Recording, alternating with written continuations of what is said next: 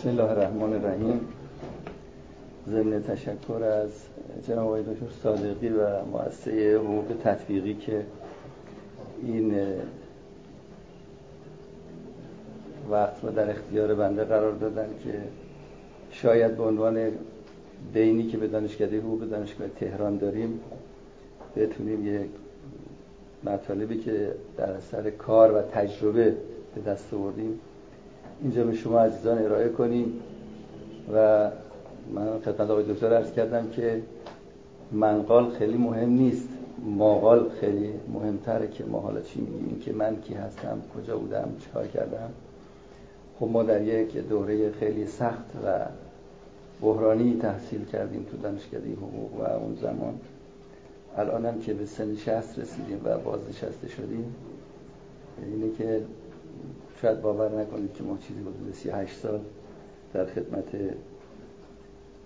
دستگاه دولتی مثل آموزش پرورش یا نفت خدمت کردیم. چون وقت خیلی زیاد نیست که ما بتونیم در واقع به همه جوانه بپردازیم. ما قراردادهای نفتی رو همینطور که توی اطلاعیه دیدید بیشتر در بخش پایین دستی بهش نگاه می‌کنیم و بنده بیشتر در این قسمت کار کردم تا در بخش بالا دستی. چون که شرکت ملی بخش فروردهای نفتی که وابسته به وزارت نفت یکی از 126 شرکت زیر مجموعه است. و این شرکت در تمام استانها و شهرستانها فعاله و اگر یک ساعت فعالیتش متوقف بشه شاید باور نکنیم که اصلا کل فعالیت های اقتصادی اجتماعی همه متوقف میشه به خاطر اینکه همون کاری که خون در بدن انجام میده توضیح سوخت در اقصانقات کشور و رسوندنش به نیروگاه ها صنایع و مصرف کنندگان عمده و جز یک همچین اثری رو داره. من زیاد توی این به صلاح مجالس این چنینی سخنرانی نکردم به این صورت. شاید اگر در ذهن گفته ها حالا یه وقت لکنت زبانی یا تو چیزی زده شد که یا مطلب به خوبی ادا نشد شما به بزرگواری خودتون ببخشید. این که میگن قراردادهای نفتی قراردادهای نفتی همچین خصوصیت خاصی نداره که بگیم حالا با بقیه قراردادها خیلی فرق می‌کنه. چون در حوزه نفت و گاز این قراردادها بسته میشه حالا در زمینه اکتشاف یا نقش برداری یا تولید یا توزیع یا پالایش.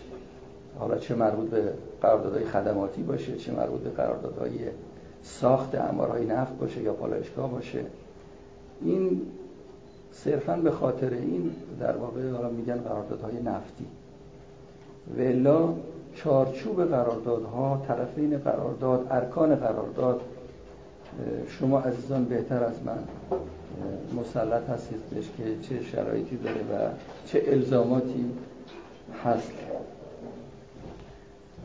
طبعا ارز کردم وجوه افتراق بسیار زیادی با بقیه قراردادها قراردادهای نفتی نداره. یه مدتی این ایده قوت گرفت که ما قراردادهای همسان ایجاد کنیم. شاید این قراردادهای همسان آسونتر باشه و یا بهتر مورد احکام عمل قرار بگیره یا کمتر ازش دعوا و اختلاف بلند بشه. که این فکر اگرچه شاید اون زمان برای خودش ایده بود و در سازان برنامه ریزی کشور هم اون موقع تعقیب شد و به نتیجه هم رسید و ابلاغ هم شد. اما در عمل این قرارداد همسان خیلی مورد عمل و استفاده نیست و ایده خیلی خوبی هم نیست. چون اصلا قراردادها هر کدوم حوزه عملش زمانش مکانش موقعیت های اجراییش. عوامل متعددی درش موثره و نمی‌تونه اصولا قرارداد همسان باشه و می‌خوام این عرض بکنم مزیتی نبود که در یه مقطعی از زمان خیلی سعی کردن این رو در واقع دنبال کنن و به نتیجه برسونن که به نتیجه هم نرسید این قراردادهای پایین دستی ظاهرا خب شاید خیلی اهمیتی برای شما عزیزان نداشته باشه. مثلا بگید خب حالا یه قرارداد عرضه مثلا فروردهای نفتی که یک قرارداد خدماتیه خب این چه مثلا اهمیتی داره یا چیز خیلی مهمی نمی‌تونه باشه؟ ولی یادمون باشه که هزاران هزار از این قراردادهای به اصطلاح کوچیک و شاید دو برگی چند برگی اینها بخش زیادی از اقتصاد کشور و فعالیت که روش داره انجام میشه. بر اساس همین قراردادها و مقررات همین قراردادهاست که در واقع به عمل و اجرا در میاد. روزانه چیزی حدود 230 تا 250 میلیون لیتر فروردهای نفتی از بنزین، گازوئیل،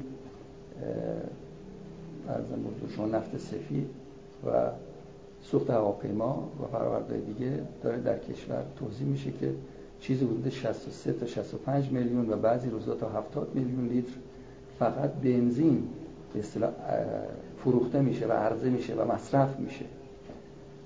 برخلاف آمریکایی ها که ده برابر ما درآمد دارن و یک برابر ما سوخت مصرف می‌کنن ولی ما یک برابر اونا مثلا درآمد داریم ولی ده برابر اونا سوخت مصرف می‌کنیم.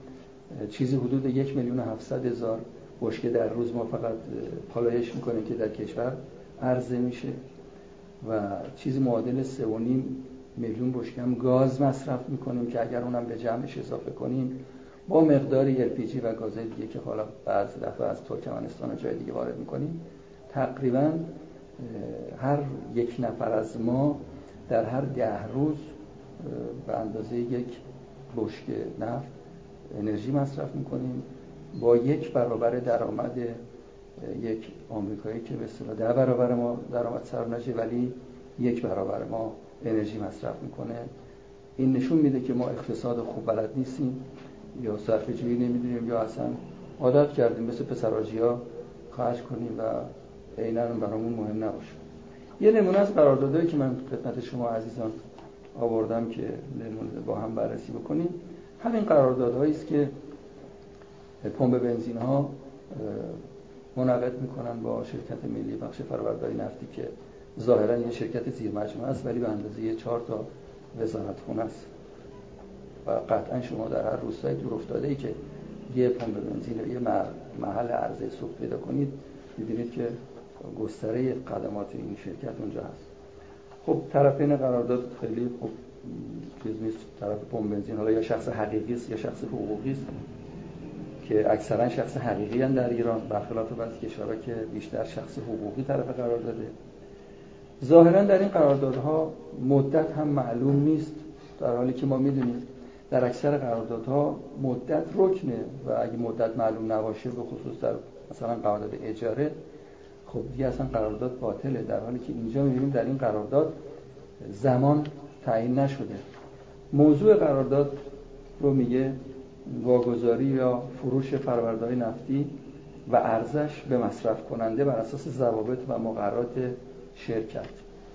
در بخش تعهدات فروشنده می‌بینیم چیز حدود مثلا 27 بنده و در بخش تعهدات شرکت که شرکت پخش باشه سه چهار بند بیشتر نیست. البته این خصوصیت دستگاه دولتی است که معمولا طوری قراردادها رو سفت و سخت می‌کنن که در بادی هم هر کس نگاه می‌کنه میگه عجب قرارداد یک طرفه است این قرارداد چرا اینقدر ترکمنچاییه؟ چرا اصلا این شخصی که اینو امضا کرده این رو پذیرفته؟ اونام که اینا رو امضا می‌کنن البته منافع خودشون رو در نظر می‌گیرن. یاد اون باشه برخلاف اون چی که به عنوان نوشته ها روی این کاغذا میاد به عنوان قرارداد واقعیت های دیگه ای وجود داره که اونها بیشتر به ازش استفاده میشه. و الا خود قرارداد یه جایشو نگاه می‌کنید که اصلا اگر شما به عنوان یه وکیل برین تو دادگاه شاید اونجا ایراد بگیرید که مگه می‌تونه یه شرکت دولتی مثلا یک همچین تعهد یا یک همچین الزامی رو در قرارداد از طرف قراردادش بخواد. می‌بینیم که خواسته و طرف هم امضا کرده و قبول کرده و این قرارداد هم بینشون حاکمه. و تو دادگاه به همین قرارداد استناد می‌کنن. خب در یه جای دیگهش میگه که فروشنده یعنی اون طرف قرارداد پذیرفت هر مقرراتی که من دارم همه رو رایت کنه.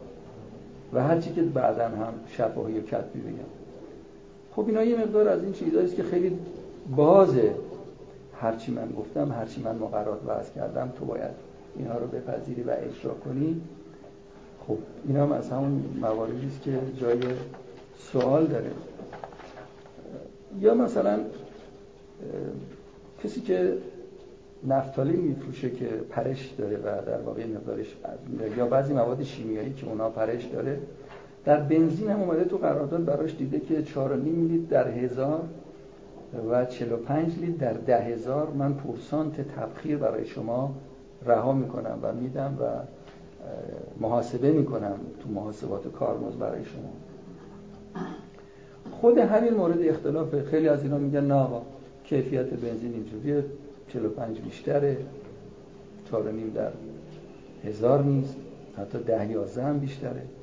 این که به آزمایشگاه میره این که طرف وکیل این طرف وکیل اون طرف میان.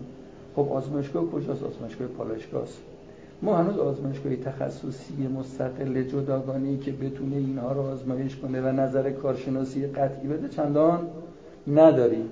یا در بین کارشناسای دادگستری اگر شما کتاب اون اسامی کارشناسا رو نگاه کنید در قسمت کارشناسای مسائل نفتی یا پرورده نفتی شاید به تعداد انگشتان دست هم کارشناس پیدا نمی کنید.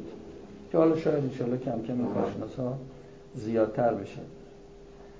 پس بنابراین این قراردادها که شاید زیاد از در ما مهم نیست. خب چیز حدود پنج هزار پمپ گاز و بنزین وجود داره. خب پنج هزار قرارداد اینجوری هم وجود داره. و حالا فروشنده های دیگرش که باشه که تعدادش هم بیشتره. پس ما یه مقداری نیاییم همیشه ذهن خودمون رو متوجه بعضی مسائل بودیم که نه حتما باید ما بریم سراغ قراردادهای به سلمبه پیچیده ای که مثلا حتما خب یه بار مالی شاید خیلی کم در حالی که بار مالی اینا خیلی هم کم نیست. حداقل اگر یک پمپ بنزین در روز شما بعضی از اینا رو در تهران دیدید که همیشه صفه یعنی اگر ایشون در روز 100 هزار لیتر بفروشه و با نرخ کارمزد امروز 20 تومن هم بگیره یه وقت می‌بینید در ماه کارمزدش از 100 میلیون تومن هم بالاتر میره.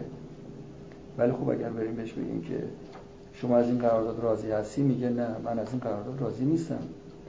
و دائم یکی از شکوایه هایی که می نویسن معمولا به وزیر و وکیل و مجلس و غیره که این قراردادها ترکمانچای این قراردادها باید اصلاح بشه. این قراردادها یک طرف است ولی علیرغم این گلمندی ها باز همین قراردادها رو اصلاح امضا می‌کنن و میان و برای اینکه یه پمپ بنزین بگیرن و داشته باشن و سوخت بگیرن و عرضه کنن این قراردادها رو امضا هم می‌کنن.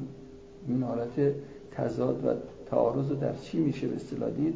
در اون منفعتی که اونجا نهفته است و بعضی مسائلش که شاید جای گفتنش اینجا نیست. خب تو این قرارداد فروشنده یا صاحب پمپ بنزین به چه چیزایی ملزم شده؟ اینکه 24 ساعته باید کار کنه. اینکه ساعت کارش رو حتما براش تعیین می‌کنن. آزاد نیست که خودش بتونه هر وقت خواست درش رو باز کنه هر وقت خواست درش رو ببنده. که اگه بست پیامدهای سیاسی اجتماعی امنیتی میاد. چون که مردم ازدهام می‌کنن اونجا بنزین می‌خوان. مثل نونوایی که اگه بخواد نون رو ببنده فوری یک مدیر براش اونجا تعیین کنن. یا غیر از اینکه حالا 24 ساعت بعد وقتش رو در اختیار اونا بذاره باید با اون مکانیزمی که اونا میگن بفروشن. تا یه زمانی که سهمیه بندی نشده بود و کارت هوشمند و سیستم های جدید روی تلمبه های بنزین نصب نبود. خب اون روش قبلی بود و خود تلمبه بود. باز با اون لیتراژی که تلمبه نشون می‌داد. باز سیستم جدید که آمد برای سهمیه بندی خب او هیچ وقت دوست نداشت که یک سیستم دیجیتالی بذارن روی پمپ بنزینش و اون رو دقیقا مراقبت کنن که چقدر فروغ چقدر گرفت چقدر کسری آورد چقدر اضافه آورد و چطوری. علیرغم میگم این نارضایتی ها و این مقرراتی که شاید بیشتر جنبه حاکمیتی داره. تا جنبه به اصطلاح قرار دادی اجرا میشه و اون هم قبول می‌کنه. اداره محل رو باید حتما به وسیله خودش انجام بده و یا نمایندش و حتما باید مقیم اون محلی باشه که پمپ بنزینش در اونجاست و اونجا سوق درزه می‌کنه. خب ما در عمل می‌بینیم خیلی وقتا اینجوری نیست و طرف اصلا در یه جای دیگری خارج از کشوره اصلا اجاره داده اون محل رو. یکی دیگه داره اونجا رو اجاره اداره می‌کنه. می‌خوام این عرض کنم اون درستی که در قرارداد خیلی چیزا رو نوشتم. ولی در عمل می‌بینیم که یه جوری دیگه اجرا میشه و اقدام میشه و در واقع می‌خوام واقعیت ها رو بیشتر بهش توجه بکنیم تا به اینکه تو خود متن قرارداد یا وقتی در قرارداد میگه که باری که براش حمل میشه باید در موقع تحویل با خمیر آبیاب یا با دستگاه به خصوصی کمیت و کیفیتش رو کنترل کنه بگیره و بعدا بارنامه رو مهر رسید کنه و اگر رسید کرد و تخلیه کرد بعد از اون دیگه نمی‌تونه ادعا کنه که آقا این بنزین کیفیتش بد بود مقدارش کم بود آلوده بود نمی‌دونم. آب قاتیش بود یا مسائل دیگه. خب باز هم در اینجا می‌بینیم که اون فرصت زمانی واقعی که بتونه در تمامی این کارا رو اونجا انجام بشه نیست. چون کار 24 ساعته و دائمی است. و البته اینطور هم نیست که به این سادگی بشه هر چیزی رو آورد و به اینا داد و فروخت. تو خود پالایشگاه موقعی که اینها تصویه میشه تمام اسپک داره تمام برگ آزمایش داره. بعد تحویل میدن به انبارهای پخش. باز اونا اون مشخصاتش روش نوشته شده. باز تحویل نفکش و اون راننده نفکش میدن باز دوباره این مندرجات و خصوصیات این بنزین در اون برگ مخصوص بارنامه نوشته شده. و اون خصوصیات رو میاره وقتی تحویل میده باز تحویل گیرنده باید دقیقا اونها رو چک کنه و تحویل بگیره. خیلی وقتا ما با دعواها و پرونده های روبرو هستیم که اینا شکایت کردن به دادگاه که بله کیفیتش اینطوری نبوده. پرشش بیشتر بوده تبخیرش بیشتر بوده و ما مثلا اینقدر خسارت دیدیم. در یه پرونده که در شیراز مطرح شد و حدود در 15 تا پمپ بنزیندار اون طرف قضیه نشسته بودن و بنده این طرف نشسته بودن به عنوان نماینده قضایی یا حقوقی برای دفاع از پرونده. خب اونا حرفشون این بود که این خصوصیت کالایی که تو در قرارداد نوشتی و برای من آوردی با اونی که اینجا الان هست این اون نیست. و من اینقدر تبخیرم بیشتره تو به من 45 لیتر در ده هزار میدی. ولی من دو برابر این رو خسارت دارم و من دارم خسارت پنهان تحمل می‌کنم. البته میشه اینطور استدلال کرد. آیا واقعا من شما که میریم تو پمپ بنزین و حالا یا سی یا 40 لیتر یا 60 لیتر بنزین می‌گیریم و قطعا تا اینا رو مصرف می‌کنیم حدود احتمالا نیم لیتر یا سی سی سی یه مقداری از این تبخیر میشه. آیا به کسی به من شما این تبخیر رو میده پولشو؟ خب نه. خب اینجا استدلال این است که آقا هر کالایی که شبیه به این باشه از نظر کیفیت فیزیکی طبعا این که یه مقداری از اون پرش داشته باشه یا تبخیر بشه هست و طرف با اطلاع از این موضوع اومده این قرارداد بسته و قبول کرده که این کالا رو عرضه بکنه.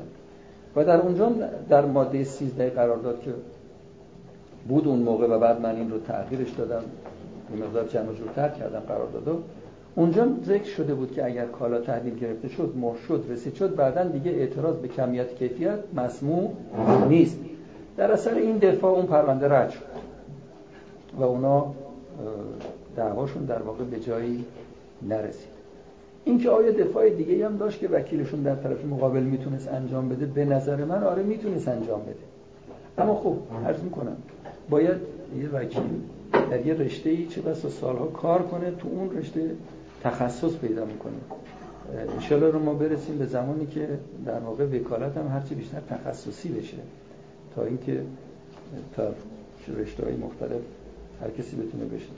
پس این الزاماتی که عنوان الزامات قراردادی در قراردادهای عرضه مواد نفتی که نمونهشو اینجا چند موردش عرض کردم اومده شده این الزامات بیشتر جنبه حاکمیتیش غلبه داره بر جنبه قراردادیش.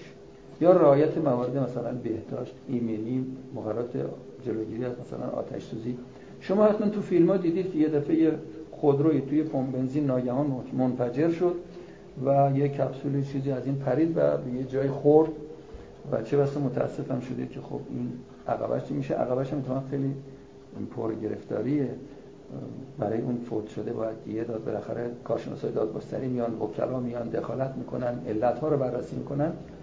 تا اینکه کی اینجا قصور کرده و در چه حدی بوده تقصیرشون تعیین می‌کنن درصدهاشون معلوم می‌کنن. و خب البته ما برای اینا توصیه کردیم که همه رو بیمه کنن. و حتی هر کدوم از اینا دو تا سه تا چهار تا بیمه بینام بخرن که در مواقع حادثه از این بیمه های بینام استفاده کنن و راحتتر بتونن خسارت ها رو جبران کنن. یا رعایت مقررات قانون من مداخله که تو اکثر قراردادها تو دستگاه دولتی میاد که طرف قرارداد قبول می‌کنه که به اصطلاح خودش بستگانش در هیچ یک از دستگاه دولتی سمتی سمت مدیریتی نداره و طرف قرارداد نیست و زینف نیست یا اگه در آینده باشه باید اینو فوری اطلاع بده. حتی اینها در قرارداد درس می‌کنم ظاهرا خب هست. اما واقعیت مطلب این است که به شکل دیگه اینا در واقع چندان محکم نیست و جوری دیگه عمل میشه اگر ما به خود همین ماده واحده قانون من مداخله 1337 دقت کنیم چهار تا تفسیره زیرشه.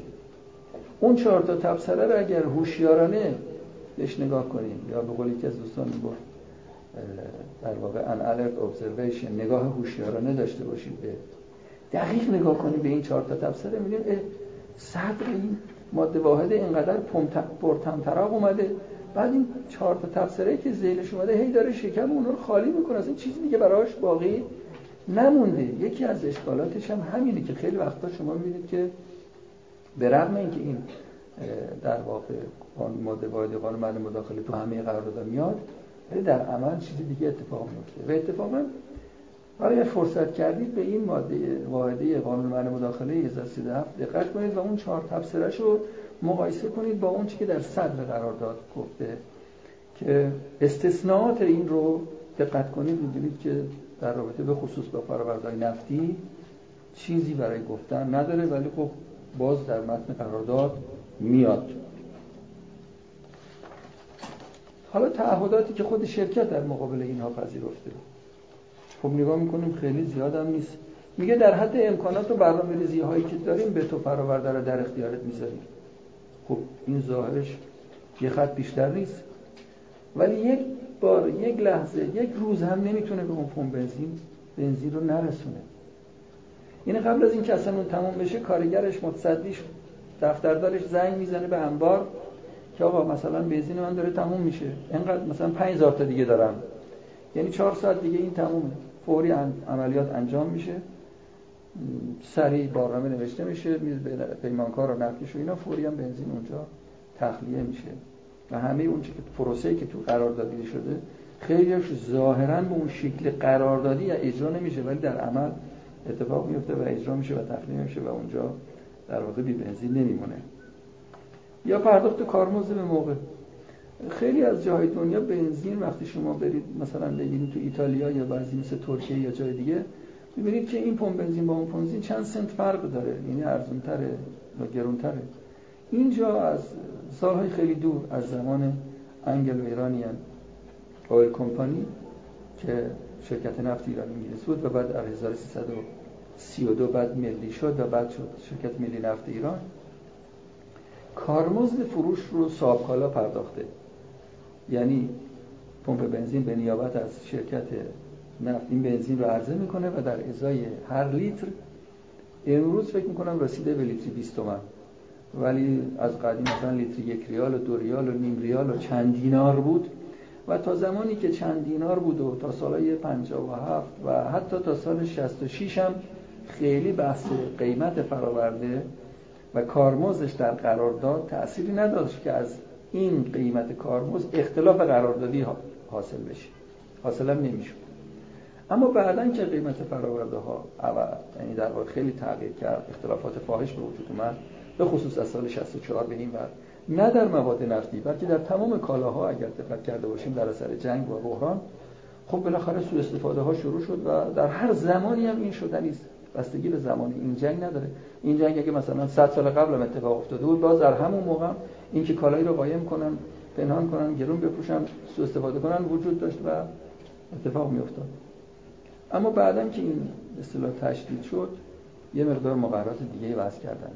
یادمون باشه اولین بار در سال 64 اگرچه ما در قانون اساسی دادگاه اختصاصی و یا اینا رو نداریم اما یه دفعه دیدیم که تعذیرات حکومتی به وجود اومد. و تعذیرات حکومتی هنوزم اختلاف نظره که آیا بالاخره اینا دادگاه هم بالاخره اینا سمت و شأن قضایی دارن یا نه. سیستم اداری زیر نظر وزارت دادگستری است. زیر نظر قوه قضاییه نیست. که حالا اینا جا افتاده که تقریبا اینا شأن قضایی دارن و تقریبا هم اگرچه رئیس دادگستری هم خیلی وقتا براشون توصیه می‌کنه نامه میمیسه دستور میده پرونده رو می‌خوان دوباره میفرستن به دادگاه هم ارز و باز دوباره تجدید نظر می‌کنن. حتی می‌برن به شعبه عالی تاثیرات حکومتی. در اون شعبه های خاص چهار نفر از قضات یا به عبارتی کارشناسان تاثیرات نشستن و این رعیا رو دوباره بررسی می‌کنن چه بسا میشکنن چه بسا تبرئه می‌کنن. اینها در واقع مقرراتی است که خواسته یا ناخواسته در کنار وضعیت اقتصادی که به وجود اومده آمده به وجود اومده و بر قراردادها تأثیر گذاشته. یادمون باشه قرارداد هم مثل هر موجود دیگه در یه زمانی یواش یواش در واقع باید بگیم یا پیر میشه یا کهنه میشه یا میمیره.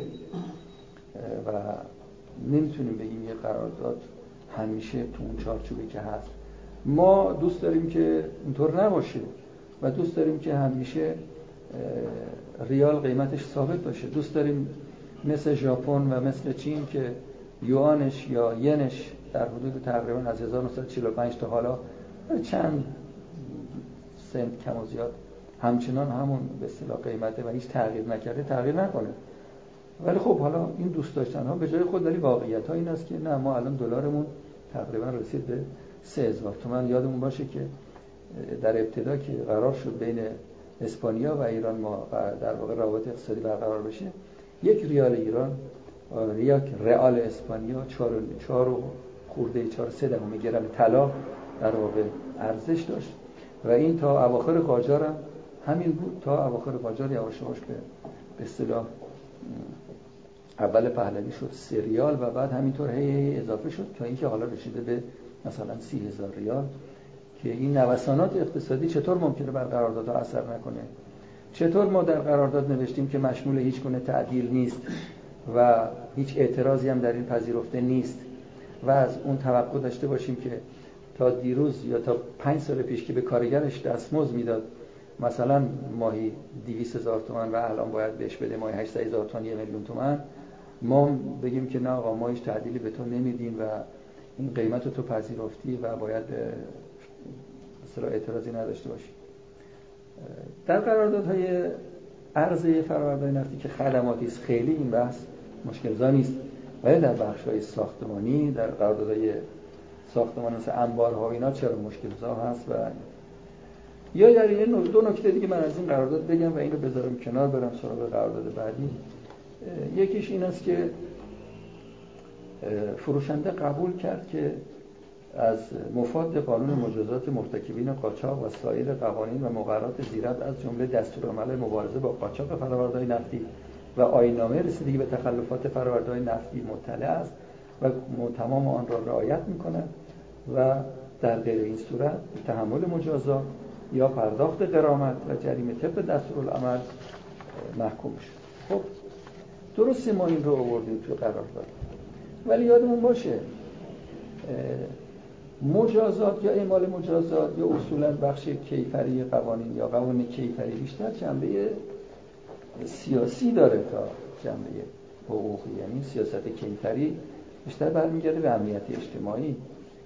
ما می‌تونیم از مالک و متصدی و کارفرما اینا رو تو قرارداد بخوایم. ولی اگه فردا کار این پمپ بنزیندار کارگرش رفت اون دوربینش از کار انداخته یک تخلف دیگه کرد یا به شما گرون داد یا به حال در نهایت تو اون سیستم دستگاه علا رقم اینکه بنزین به خود رو شما رفته ولی اونجا نشون داده نشده و اون وسط این کارگر اونجا یه عددی رو به جیب زده و اون کارفرما بدنام شده و ما هم میگیم آقای کارفرما ما تو رو می‌شناسیم. ما چه می‌دونیم؟ تو باید کارگرد رو کنترل کنی. تو باید ببینی که این کارگرت امین باشه. تو باید کارگرد رو از آدمای خوب صالح بذاری و مراقبش باشی. به ما چه رفتی داره که کارگر ولی واقعیت این نیست. وقتی کار به دادگاه می‌کشه میگه من با مباشر جرم کار دارم. خونه پرش کارفرما خسارت رو محکوم میشه. به بردازه به شخص سالس. اون چند که در قانون مسئولیت مدنی بیشتر آمد بیشتر بحث پرداخت خسارت از جانب بابت شخص سالس بود.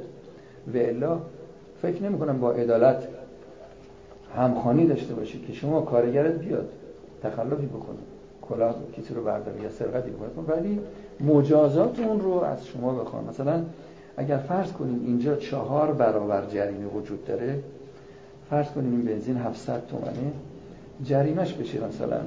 2800 تومن. اینجا کارفرما یا مالک یا طرف قراردادی که اینو امضا کرده اون 700 تومان خسارت رو بله باید اما اون جریمه رو دیگه نمیشه از این گرفت. علا رقم این تعارض که وجود داره و نمیشه کسی رو به جای دیگری شلاق زد و مجازاتش کرد. کارفرما شخصیتش با این کارگر متخلف کاملا جداست. او مسئولیت های در مقابل این داره. اما نه مسئولیت هایی که هر کاری که این از جنبه مجرمانه انجام داد اون باید تحمل کنه مجازاتش نه. علا رقم این عرض می‌کنم تعارض محل است این قرارداد اومده اونم امضا کرده و خیلی وقتا این قرامت ها و جریمه ها گرفته میشه و پرونده هاشم به جایی نمی‌رسه. ولی بوده مواردی که شکایت کردم. حتی به دیوان رفته و دیوان اون آرایی که شرکت صادر کرده یا اون هیئت تخلفاتش ابطال کرده و نهایتا هم برای مطالبه خسارت حقوقی اونها رو هدایت کرده به دادگاه حقوقی که بریم اونجا در دعوا کنیم. یه نمونه قرارداد خرید گازه که باز من اینجا نکاتی رو آوردم برای شما عزیزان مطرح کنم. گاز LPG این که ما گاز نداریم مگه؟ اگه ما گاز داریم چرا گاز می‌خریم؟ این گاز LPG همون گاز مایع که توی کپسولای 11 کیلویی شما باش آشنا هستید یا 3 کیلویی یا در اینا رو مدت ها از ترکمنستان می‌خرن و این مسبوق به سابقه طولانی است. علتش هم است که خوشبختانه ایران از نظر موقعیت جغرافیایی در قلب دنیا واقع شده و در شاید هم چهارراه اصلی دنیا واقع شده. طوری که مزیت های ترانزیتی خیلی زیادی داره که اگه ما حالا هر کس هر که نشسته مدیریت خوب و هوشیارانه داشته باشه می‌تونه از این مزیت ها و این موقعیت خوب استفاده کنه.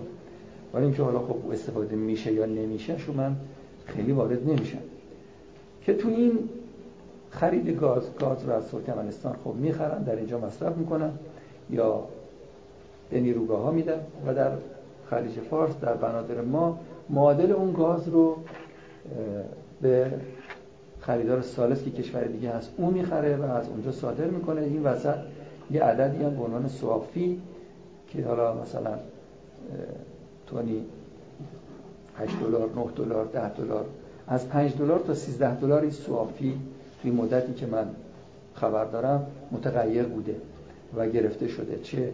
در مورد گاز و چه در مورد نفت کوره. عضو می‌خوام در مورد گاز حتی بیشتر از اینم بوده. ولی در مورد نفت کوره بین 5 تا 13 دلار سوافی گرفته شده.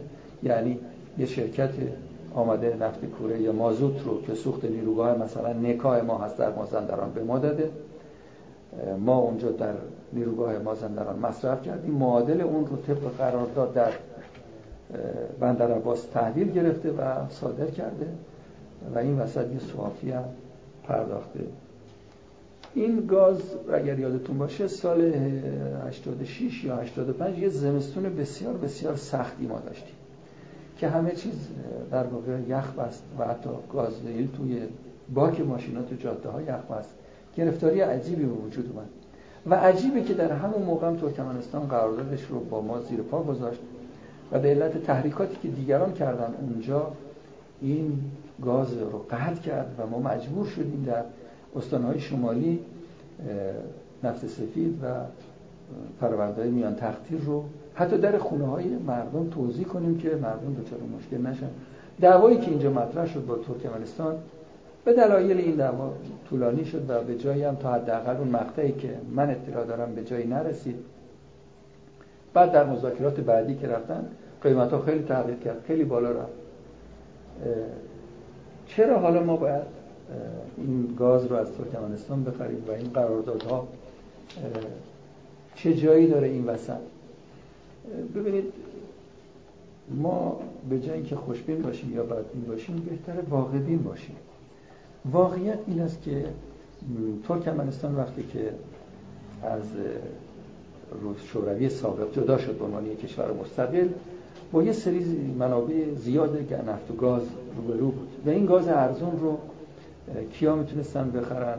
خب ایران نزدیکترین حوزه مصرف بود. به خصوص که ما خط آهن داشتیم و راحت می‌تونستیم تا به اصطلاح پالایشگاه ها و مراکز تولید گاز ترکمنستان هم بریم و این گاز رو به راحتی بیاریم. با قیمت خیلی خوب و ارزونی به تقریبا 18 سال پیش قراردادی بسته شد و این گاز سالهای سال می اومد و در ایستگاه سنگدست مشهد توی مخازن کروی که بزرگی که اونجا تخلیه می‌شد و از اونجا برای صنایع و مصرف کنندگان مختلف در استانهای خراسان شمالی جنوبی مرکزی تا گرگان و حتی تا سمنان و در بخش تقریبا شمال شرق کشور رو پوشش می‌داد. که اگر این نبود ما مجبور بودیم مثلا از اصفهان یا از اهواز با قطار با طی یک مسیر طولانی و کرایه حمل بسیار این سوخت رو به اون طرف ببریم. پس عقل اقتصادی حکم می‌کنه که ما اون رو در اونجا بگیریم اونجا مصرف کنیم معادلش رو در جنوب بدیم کرایه حمل زیادی هم ندیم. این قرارداد LPG که بیشترش عرض کردم با کشور ترکمنستانه در واقع نوع گازی که اونها به ما میفروشن در صفحه آخر این قرارداد کیفیتش استانداردش که چه باید باشه و اینجا آزمایش میشه. مثل مثلا بنزین که درجه احتراقش چیه درجه تبخیرش چیه ایناش سبکی سنگینیش وزن مخصوص اینا اینا هم یک فرمولایی داره که اینجا کنترل میشه. اما یک بحثی که تو این قراردادها باز آورده شده و شبیه تقریبا این هاست بحث اینه که یه نکاتی باز به نظر می‌رسه یک طرفه تو قرارداد آورده شده. مثلا هم زمانتنامه حسن انجام کار گرفتن هم جریمه جریمه تأخیر خب خسارت گرفتنش مجازه ولی خسارت مضاعف اگه پرونده به داوری ارجا بشه یا به دادگاه فکر می‌کنم اون بخش مضاعفش رو حکم ندن که ما حق داریم یه جا سپرده رو ضبط بکنیم. به علت عدم انجام تعهد. یه جا دوباره بیایم جریمش بکنیم. بگیم آقا تو مثلا تونی یک درصد معادل قیمتش رو در روز که باید روزی مثلا دو هزار تون یا سه هزار تون تحویل بدی ندادی اینقدر اینجا جریمت می‌کنه. خب این جریمه کردن ها آسونه ولی آیا واقعا اون باید بره؟ از کجا بیاره این جریمه ها رو بده؟ باید بره مثلا خونش رو بفروشه عراضش رو بفروشه از یه جایی رو مثلا بزنه بیاره این جرایم رو بده؟ نه ما می‌بینیم که واقعا این جرایم ظاهرا بر اساس اصطلاح موازین حقوقی درج نشده. اما اینکه چرا درج میشه؟ خب به هر حال دستگاه دولتی می‌خواد کارشو محکم کنه و میترسه از اینکه فردا دیوان محاسبات یقشو بگیره. و کمیسیون های مختلف بیان ازش سوال جواب کنن که آقا تو چرا مثلا این تضمین رو اینطور گرفتی؟ یا تضامینی که اینجا ما هممون می‌دونیم توی قانون محاسبات عمومی کشور هفت تا تضمین معمولا هست. وجه نقد زمانتنامه بانکیه سفته است سهام اوراق مشارکت بیمه نامه های معتبره اینها به عنوان وسیله هایی است که میشه از این طرف های قرارداد گرفت. خب آیا از اینها می‌گرفتن؟ از جایگاه نه. از اینا چیزی نمی‌گیرن. وسیله و اینا تضمین تو قراردادشون نیست. و جدیدن هم داره به نقدی می‌رسه خریدشون جدا اما در این قراردادها خب آره یه طرف بچه نقد بسپاره که خیلی عالیه. اما خب اغلب بچه نقد کسی نمیاد. آقلانه نیست شما بیا مثلا 100 میلیون 500 میلیون یه میلیارد دو میلیارد تومان مثلا بسپری به عنوان تضمین عدم انجام تعهد. خب میری در درصدش رو به بانک صحبت می‌کنی میدی بانک ضمانتنامه بده میده ضمانتنامه رو میاد جایگزین می‌کنی. تو اینکه به صرفه تره. پس بیشتر زمانتنامه بانکی مورد عمل اقدامه بعضا سفته هم البته صحبتش میشه. گاهی هم سفته گرفته میشه. نمیگم گرفته نمیشه ولی خیلی کم. و حتی شد ما مثلا وسیقه ملکی یا یکی از تضامین وسیقه ملکی. یادم انبار در مشهد می‌خواستن انباری بسازن بخش خصوصی که البته قرار ما بسازیم بعد گفتن نه بخش خصوصی بسازیم. بخش خصوصی خب زمینش رو گرفت کارهای پیمانکاریش انجام داد مشاوره هاشو بهش دادن. ایشون گفت اگر سه میلیارد تومن به اصطلاح پیش پرداخت به من داده بشه در مقابل تضمین محکم من تا 20 میلیارد تا 30 میلیارد تومن اونجا سرمایه گذاری می‌کنم. خب شما یه حساب دو تا چهار تا بکنید که اگر خود شما به عنوان دولت بخواید سرمایه گذاری بکنید برای مثلا 100 150 نفر آدم که 24 ساعته اونجا بخواد کار بکنه و حدود مثلا 30 میلیارد تومان ما رو اون روز البته بخواید هزینه بکنید و عدد رقماشو بیارید میگه نه خیلی مقرون به صرفه نیست. اما واقعیت رو باید بهش بپردازیم. به نظر من مقرون به صرفه هست. ما در بادی هم ابتداعا فکر می‌کنیم مقرون به صرفه نیست. ولی در طول زمان مقرون به صرفه است چون ظاهرا در محاسباتی که می‌کنن عمر این انبار رو از نظر کار کرد می‌گیرن مثلا 20 سال 25 سال. ولی آیا واقعا 20 سال 25 سال کار می‌کنه یه انبار نه؟ یک طلم به خونه یک اون مخازن به اون عظمت یا اون تفسیر؟ نه. آیا مخازن آبادان تا الان هنوز اون مخازن داره کار می‌کنه؟ خیلیش داره کار می‌کنه. یا بعضی از مثل اصفهان از سال مثلا 56 57 مخازن به اون تاسیسات داره کار می‌کنه. و اینجور نیست که بعد از 20 سال اینا فرسوده بشه. نه. اینا روتین تعمیر میشه جایگزین میشه اسپیت پاکش عوض میشه دوباره مثلا رسیدگی میشه و همیشه سر پاس و خیلی هم سوداوره سودش هم خیلی زیاده. سودش هم خیلی کم نیست. ما حاضر شدیم اونجا یه وسیله ملکی بگیریم و یه بخشش هم زمانتنامه بانکی و وقتی که این دو هم گرفتیم اتفاقا نهادهای نظارتی آمدن سراغ من و با دید تغییر که تو به عنوان مدیر حقوقی اینجا چطور زمانتنامه بانکی رو همه رو نگرفتی و چرا وسیقه ملی گرفتی؟ و به نوعی که من حالا باید در واقع محاکمه بشم. من براشون استدلال کردم که ما کارمون درست انجام دادیم. اولا که از تاریخی که این انبار رو همجازی شد اگر قرار بود خودمون به عنوان یه پیمانکار دولتی می ساختیم به جای اینکه این رو مثلا دوازده ماهه را بندازیم بسازیم قطعا سه چهار پنج سال طول می‌کشید. چون من خاطره خیلی تلخی دارم از کارهای ساختمانی و پیمانکاری های دولتی که اغلب خودم درش تو اون مقاطعی بودم توی انبار نفت بیرجن که هنوزم که هنوز را نیفتاده انبار نفت شیراز که ما دچار مشکل هستیم کرمان به زحمت راه افتاد. ارومیه که حالا داره راه میفته این شخص خصوصی دیگه گیر و بندایی که ما داریم توی مقررات دولتی نداره او مجبور نیست برای هر خریدی چیزی بره مثلا مناقصات و سیر و آگهی و بعد اون پروسه رو طی کنه خودش 4 5 ما طول می‌کشه.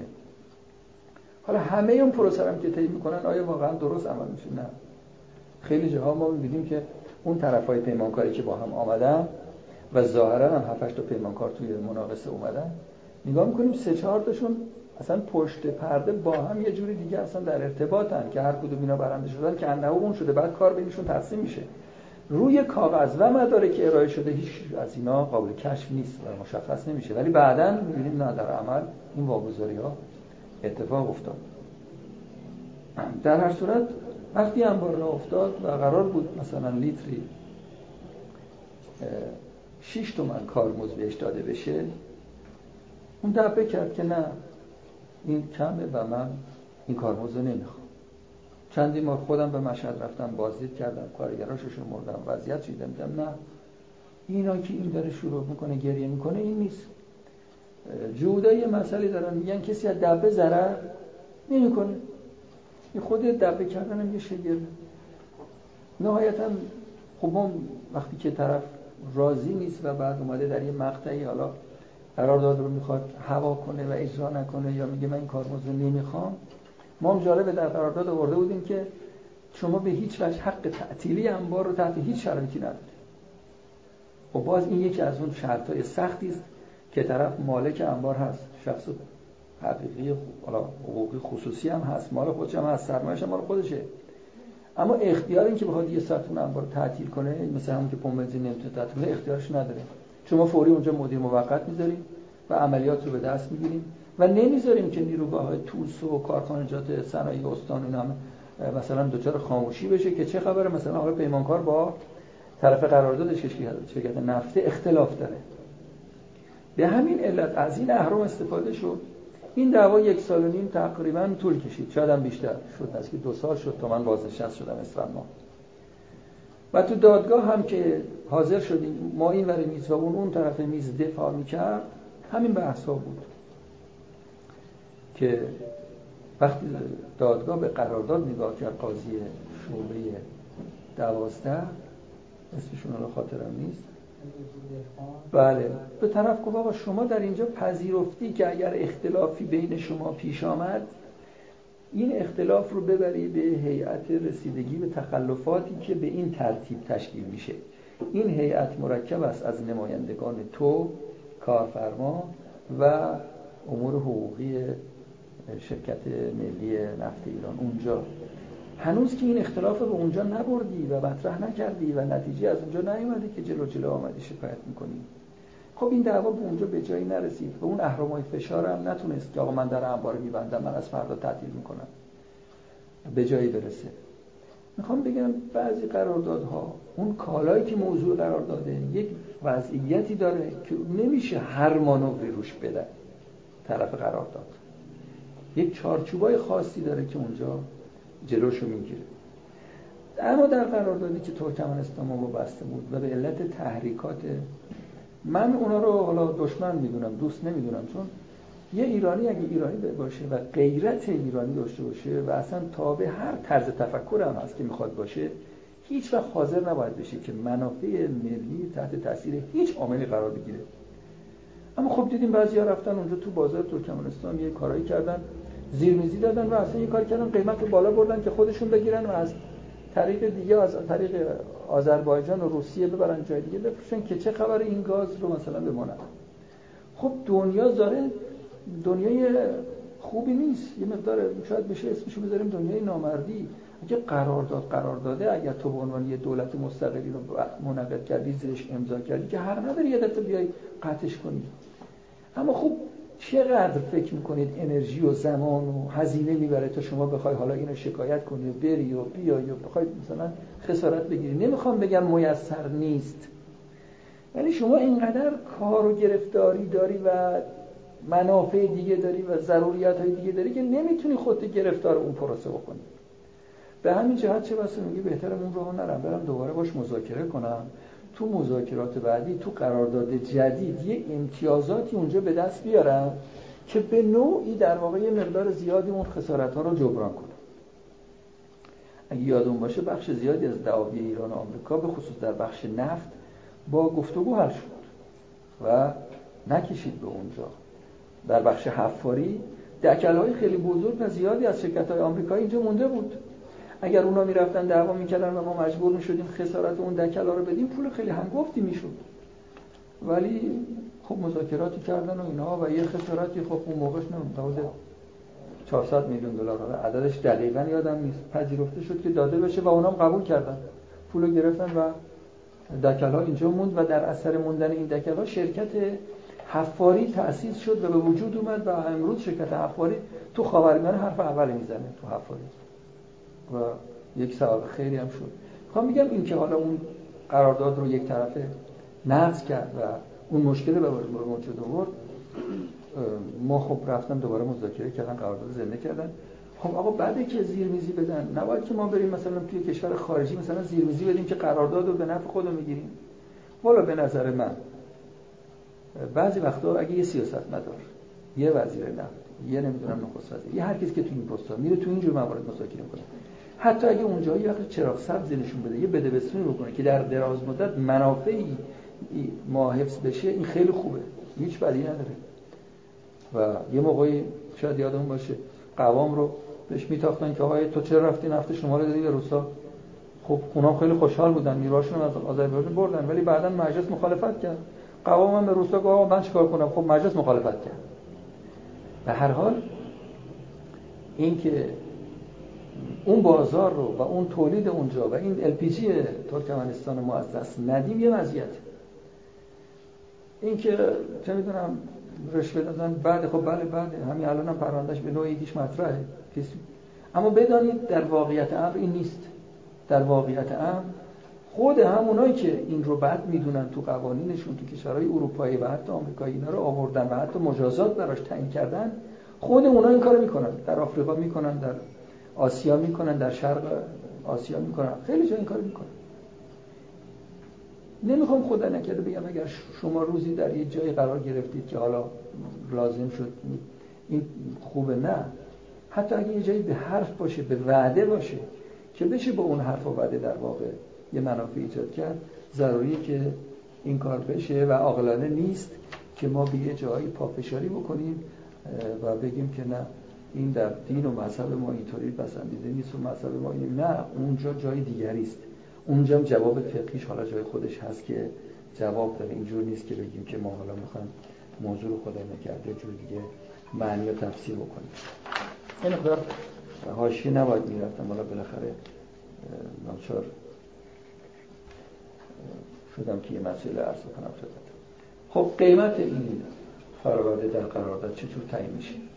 خب خیلی از کالاها قیمتش معلومه. مثلا اگه تو بخش مسکن برید قیمت معلومه. اگه تو بخش چه می‌دونم ارزاق یه جور هست تو بخش کارخانجات تو بخش آهن یه جایی در نفت خب پلس خلیج فارس یا تو چی قرارداد مثلا جی پی منهای مثلا 10 دلار 20 دلار سیدی قیمت خلیج فارس مثلا منهای 50 دلار 30 دلار یا قیمتایی که با هم توافق می‌کنن.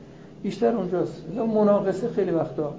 یکی از بازرسین سازمان باسی کل کشور اومده بود گفتش که مثلا در فلان قرارداد چرا مناقصه نرفت اصلا در این بخش مناقصه ای به اون شکل اتفاق نمیافته که بخوان مناقصه برن. میگه آقا بازار رو نگاه می‌کنن امروز یعنی امروز که داریم حرف می‌زنیم الان قیمت فرورداری نفتی مثلا گازوئیل تونی اینقدر تو خلیج فارس.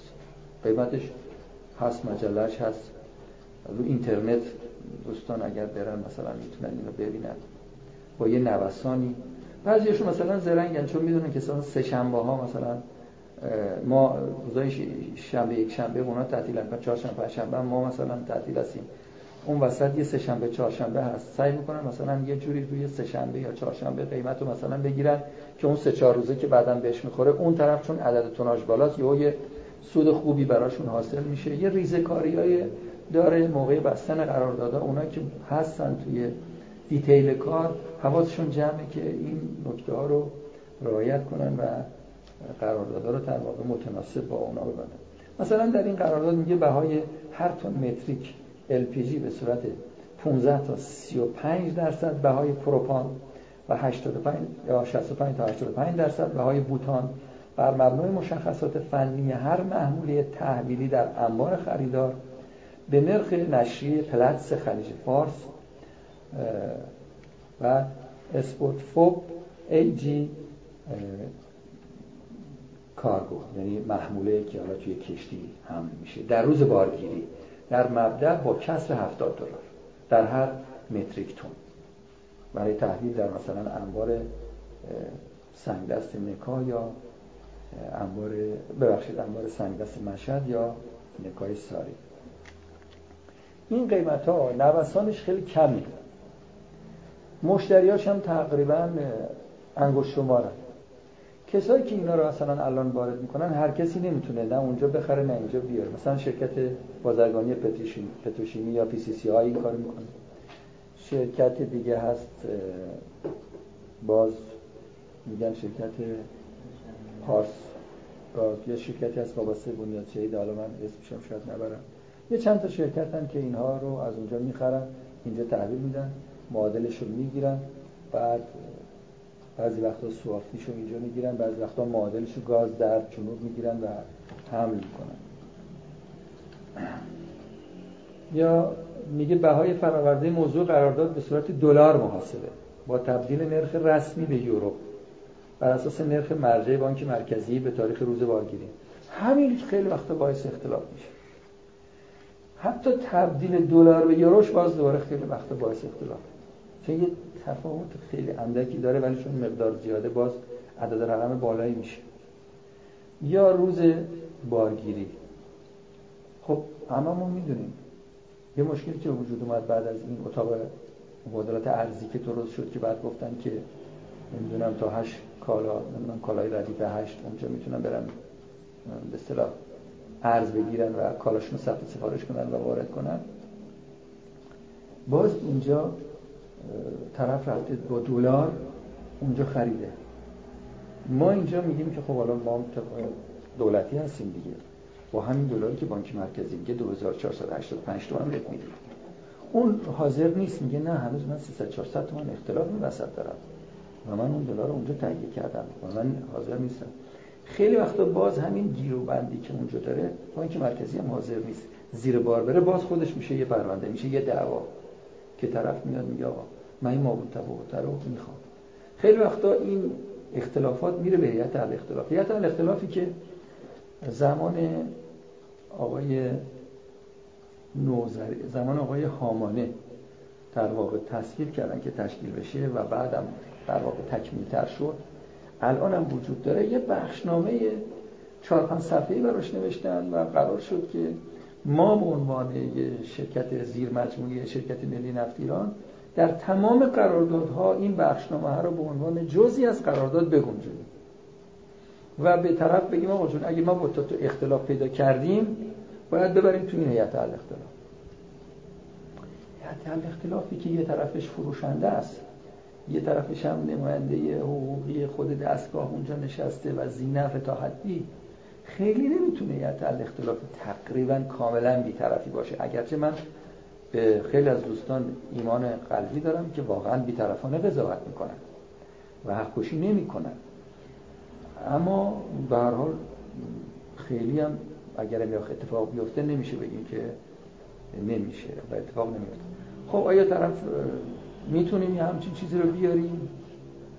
می‌تونیم یا نمی‌تونیم؟ هر حال آوردیم به عنوان کسی که این کالا رو داره می‌خواد بخره یا بفروشه یا مورد معامله قرار بده. طرفم پذیرفته و آمده و همین الان که با شما صحبت می‌کنم چندین پرونده در هیئت الاختلاف مطرحه. که یکی دو تا پروندهش به نفع اتفاقا این طرفم رای دادن. البته خودش ادعا می‌کرد که من چیز حدود 700 میلیون دلار باید خسارت بگیرم. ماکسیموم خسارتی که هیئت الاختلاف بهش داد حدود 280 90 میلیون دلار خسارت براش تعیین کرد و بهش دادم قبول کرد و خودشم منصرف شد از اینکه به دادگاه بره. چرا؟ چون ببینید رفتن به دادگاه خیلی شاید آسون باشه ولی ممکنه پرخطر باشه ممکنه زمان بر باشه ممکنه پرهزینه باشه. ولی وقتی اینجا میان نه اون حق الوکاله چه آنچنانی رو چه بسته بده. نه اون هزینه های آنچنانی رو برای دادرسی بخواد خرج کنه. نه اون زمان طولانی رو بخواد دو سه سال مثلا حالا طول, طول بکشه بعد دو سه سال بخواد بیا عدی برسه. ضمن که نوسانات اقتصادی ما طوریست که اگر این امروز مثلا میگم 200 میلیون دلار 100 میلیون دلار بگیره و فوری می‌تونه باشه کار دیگه انجام بده تا بخواد سه سال بعد یه پولی رو مثلا فرض کن سه برابرش رو بگیره اگر این مقدار به اصطلاح شم اقتصادیش قوی باشه به این نقد راضی تر میشه تا به اون نسیه. و میاد به این توافق می‌کنه و این کمتره رو می‌گیره. چرا براش مغروم به صرفه تره. خیلی وقتا بهتره ما اگر در بخش وکیل قرار گرفتیم برای این قبیل پرونده ها. هم از این که طرف ما یه پمپ بنزین داره اومده میگه آقا مثلا ناهم جریمه کردن یا اومده میگه آقا مثلا در حادثه رخ داده یا اینجا مثلا شرکت نفت یا نماینده حقوقش باید بیاد در دادگاه اظهار نظر کنه که مثلا من اینجا طرف قرارداد هستم تنفیذ کنه یا تایید کنه. اینجور مواقع بهتره که ما اول یه رایزنی بکنیم با اونایی که مثلا تو ادارات حقوقی مربوطه هستن. که این مشکل به وجود اومده. می‌خوایم حلش بکنیم. یه مشورتی از اونو بگیرید به عنوان یه وکیل و چه بسا راه شما رو آسون کنه و نزدیک کنه. و دیگه اون مسیر طولانی رو طی نکنید. و چه بسا اصلا به دعوا هم نرسه. در یه پرونده که حالا از بزرگان کانون وکلا هم گرفته بودن استاد ما هم هستن افتخار می‌کنیم به شاگردیشون. خب این دوتا وکیل بزرگوار چه از این ور چه از اون طرف که عدد حق الوکالشون هم بد نبود بعد از یه پنج شیش ماهی نشستن دوره هم و این دوتا طرف دعوا رو راضی کردن که مثلا تو به 300 هکتار از این عراضی رضایت بده که تو در تصرف و مالک بشی و تو هم مثلا به 100 هکتار. در حالی که ابتدا این 400 هکتار بود و اون هیچی نداره. به هر حال اینها رو تونستن در واقع راضی بکنن که یک صلحی برقرار بکنن و در یک گزارش در واقع سازشنامه بنویسن با تهیه یک سازشنامه یا یک صلحنامه با صرف وقت خیلی کوتاه. در کمتر از 5 6 ماه حق الوکالا که خب قسمت اعظمش گرفته بودن. و اصلا دیگه نه دادگاه رفتن نه تن باطل کردن نه وقت گرفتن. یادمون باشه هنر نیست که ما هی بریم مثلا تن باطل کنیم بریم دادگاه بخوام هی از طریق اونجا مثلا مثل از این فیلم ها بخوام حالا یه چیزی رو ثابت کنیم. بهتره از راه های نزدیکتر ما بتونیم یه قراردادی رو اگه مشکل داره پیش ببریم یا حل کنیم. و هیچ ضرورتی نداره ما اون راه اصطلاح سخت رو بریم در یه ملکی حالا باز مثال می‌زنم که یکی از عزیزان داشت اون شریک رفت با طرح دعوا و طرفم اگرچه زنده بود آدرس مشهور مکان داد و بالاخره رفت بعد از یک سال و نیم دوید تا تونست ارزام به تنظیم سند بگیره. بعدم رفت ثبت ثبتم یه پول خرج حدود یه 10 میلیون تومانی خرج کرد و این سند این آقا رو گرفت. ما هم که خب کارآموزی بیش نبودیم. این طرف سدونگ این طرفش ما رفتیم اقدام کردیم و از طریق همون وکالتی که داشت و دفتر خونه و رایزنی و تشکیل کردن پرونده ثبتی و تشکیل پرونده علم ثبتی و در واقع دادن یک تعهدنامه به اداره ثبت که اگر این, این مشکلات داشته این کار رو میپذیره خریدار و استفاده از قانون تحصیل اینم به نام این آقا سندش زد و منتقل شد و ایشون هم مثلا با نصف اون هزینه با مثلا یک چهارم اون وقت. باز اینم به نتیجه رسید. یکی از اساتید می‌گفت بچه دعوا این بازی شطرنج. بستگی داره به اینکه شما چقدر زیرکانه و هوشیارانه بازی می‌کنید و چقدر خوب می‌تونید مثلا دست طرف رو بخونید و الان چه حرکتی بکنید. دیروزی که برای یه پرونده حالا نباید ماشی برم اومد می‌گفت که آره طرف دو ماه قرض کرده رفته و خلاصه میگه مهریه می‌خوام و نمیشه و الا بالله زندگی هم نمی‌کنه. این بدبخت هم فلک زده چیزی حقوق چیزی نداره. حالا چه خاکی با این پسره داره سکته می‌کنه. گفتم خب سکته نداره که. بالاخره تو هم یه اهرمایی داری. تو هم باید بتونی از اون اهرما استفاده کنی. تو هم یه تمکین بده یه بالاخره یک سنگ در مقابل سنگ این وزنها که یه خورده در مقابل این ترازوی تقریبا متعادل میشه یواش یواش.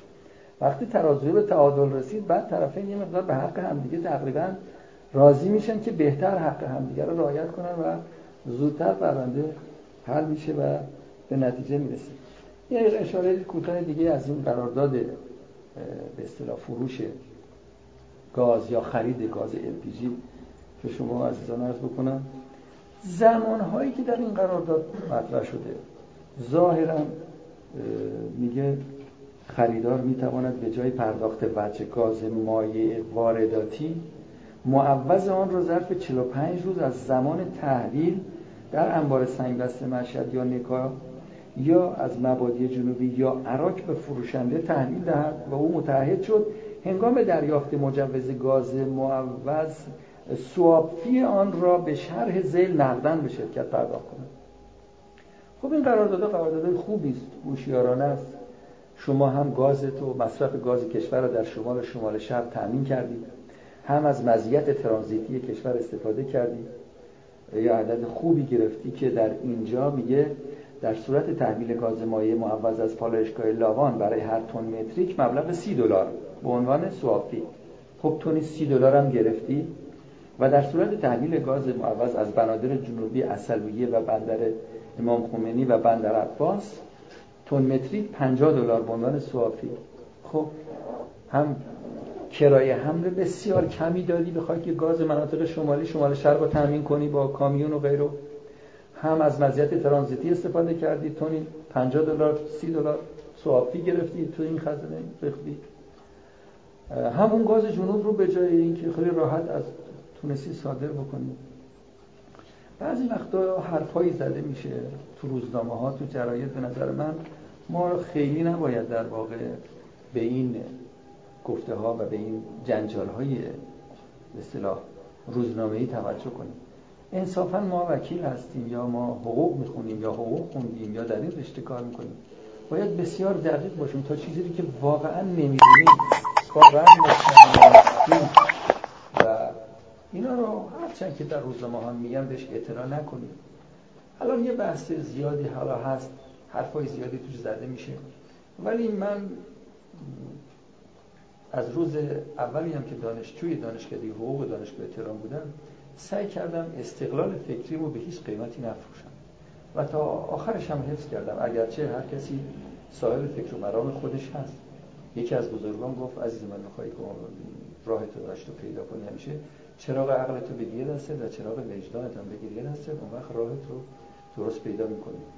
اون قراردادی که بستن راجع به فروش گاز از لاوان و اون قسمت جنوبی اونجا چاهای دریایی قرارداد واقعا به نفع ما بود در دراز مدت با دیدگاه وسیع. اما با دیدگاه محدود و کم و بعضی بحث های جناحی و سیاسی بله همین جنجالایی است که شما میگید. اولا ذخایر زیرزمینی اونجا طوری بود که در واقع به سمت امارات بود. ما اگر موفق می شدیم اونجا این به ثمر برسونیم اون گازی که از اونجا بیرون می و فروخته می‌شد به امار در واقع مال خودشون به خودشون فروخته می‌شد. با یه هنر و زرنگی که این زودتر به بار میشست.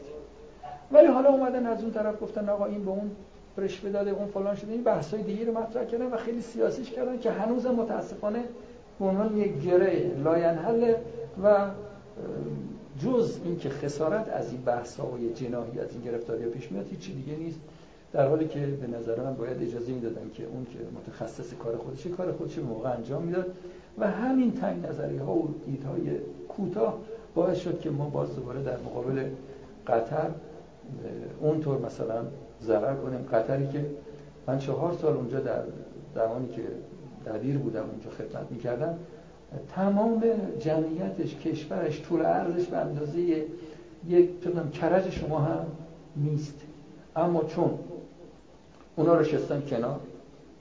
اروپا میشینه زیر اون چادرش رو با اون آتیشش رو با اون چه می‌دونم اون چیزایی دارن عطر توش دود می‌کنن. من قلیونشون می‌کشه و چه می‌دونم مشغول اون آواز عربیشه کارم داده دست متخصصا و اونایی که کار بلدن. اصلا تو این کارا وارد نشده کار خودشون اونام دارن کار خودشون. البته اونجا زینفن اونا بالاخره اگه سود نبرن که اونجا کار نمی‌کنن. اتفاقا هنر تجارت اینه که پنجا پنجا یا کمتر یا بیشتر آدم بتونه توی اون سرمایه خفته ای که از بین میره بتونه به دست بیاره نه اینکه دوچار بعضی گرفتاری دیگه بشه و اون مال یه جور دیگه از یه جای دیگه ببرن و در واقع چیزی گیرش نیاد. پس این قرارداد صرف نظر از اینکه اسمش قرارداد نفتیه و در بخش پایین دستی ما بهش پرداختیم هیچ خصوصیت چندانی یا تفاوت چندانی با بقیه قراردادها نداره این که میگن نفتی چون موضوعش فرآورده های نفتی است دوم خیلی از چیزایی که اینها توش ظاهرا یک طرفه درد شده و خریدار یا طرف قرارداد پذیرفته به علت منافعی است که در این قرارداد برای خودش داره. سوم اگر در این قراردادها نهادی یا مرجعی به عنوان هیئت حل اختلاف یا هیئت رسیدگی به تخلفات در اونجا دیده شده که حتی اجازه داده به خودش که قرامت بگیره جریمه بگیره باز به خاطر منافعی است که در این قرارداد طرف قرارداد اصطلاح برای خودش دیده. و هیچ خصوصیت خاص دیگه چندان نداره. و اون بخشنامه هم که عرض کردم که از سال 86 به این طرف با اینکه تمام شرکت های زیر مجموعه قبول کردن یا بهشون تکلیف شد که به عنوان بندی از قرارداد بیارن که اگر اختلاف قرارداد پیش آمد باید بره به هیئت حل اختلاف. هیئت حل اختلافی که متشکل است از نماینده طرفین قرارداد و نماینده اداره حقوقی شرکت ملی نفتیدان خب عرض کردم وزنه این هیئت تقریبا متمایل به این سمته. ولی باز چند تا مزیت داره. اولا اگر خود ما به عنوان شرکت زیر مجموعه یا شرکت نفت بخواد بره تو این دعواها وارد بشه چقدر انرژی و زمان و وقت باید ببره خیلی. به محض اینکه میریم اونجا حتی بخوایم هزینه تمر دادرسی باطل نکنیم بگیم آقا ما شرکت دولتی هستیم فلان میگه نه آقا اونجا نوشته شرکت سهامی من قبول ندارم. و باید بری حتما تم باطل کنی.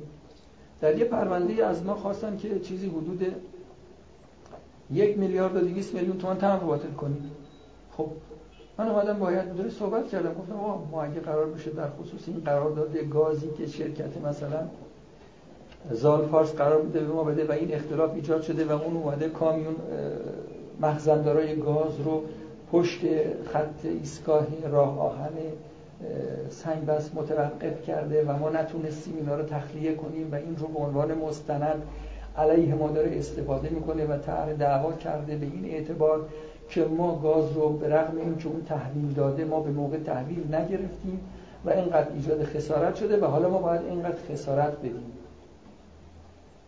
یه نکته ظریفی که اینجا وجود داشت اون تو قرارداد گفته بودیم باید با مدیریت مثلا تامین توزیع هماهنگ کنیم. خب اونم میگه بالا من یه نامه زدم به مدیریت تامین توزیع گفتم. بعد نگاه می‌کنیم خب اصلا ظرفیت تاسیسات سنگ بس روزانه اینه که مثلا 60 تا کامیون اونجا تخلیه بکنه یا 100 تا کامیون بتونه از اونجا تخلیه بارگیری بکنه. حالا اگر ایشون مثلا 40 تا واگن مخزندار گاز اوورد پشت سر اونجا ردیف کرد. شما و نتونستی تخلیه کنی حالا باید بهش خسارت بدی. اون داشت به طور زیرکانه ای از این ضعف استفاده می‌کرد تو قرارداد. و ما وقتی دیدیم باید یه میلیارد و 200 میلیون تومان تو این دعوا اونجا تو شعبه 37 مجتمعی به نظرم سر بود. هم باطل کنیم برگشتیم. دعوا رو آمدیم به مذاکره. دیدیم اگر اون دعوا ادامه پیدا بکنه ممکن ما 7 8 میلیارد تومان اونجا باید بدیم ولی وقتی اومدیم نشستیم به مذاکره و شرایط دیگه کم کم رسیدیم به عدد تقریبا حدود یک میلیارد خورده نزدیک شاید دو میلیارد تومان به دو میلیارد تومان نرسید. خب دعوا ادامش مساویس با 8 میلیارد تومان خسارت. بر اساس مفاد قرارداد که بخوایم دگم و خشک نگاه کنیم به قضیه. اما خب عنوان میگم یک حقوقی هوشیار اگه بتونید فوری مسیر عوض کنید و بیارید و گرفتار این بند و تفسیره ها نشید تو قرارداد و بتونید این راه پیدا کنید و اون هزینه ها رو کمتر بکنید چه بهتر. یکی دیگه همین بحث گرفتن خسارت مضاعف بود یا نحوه محاسبه جریمه. حالا این فکر می‌کنم وقت منم تمام شد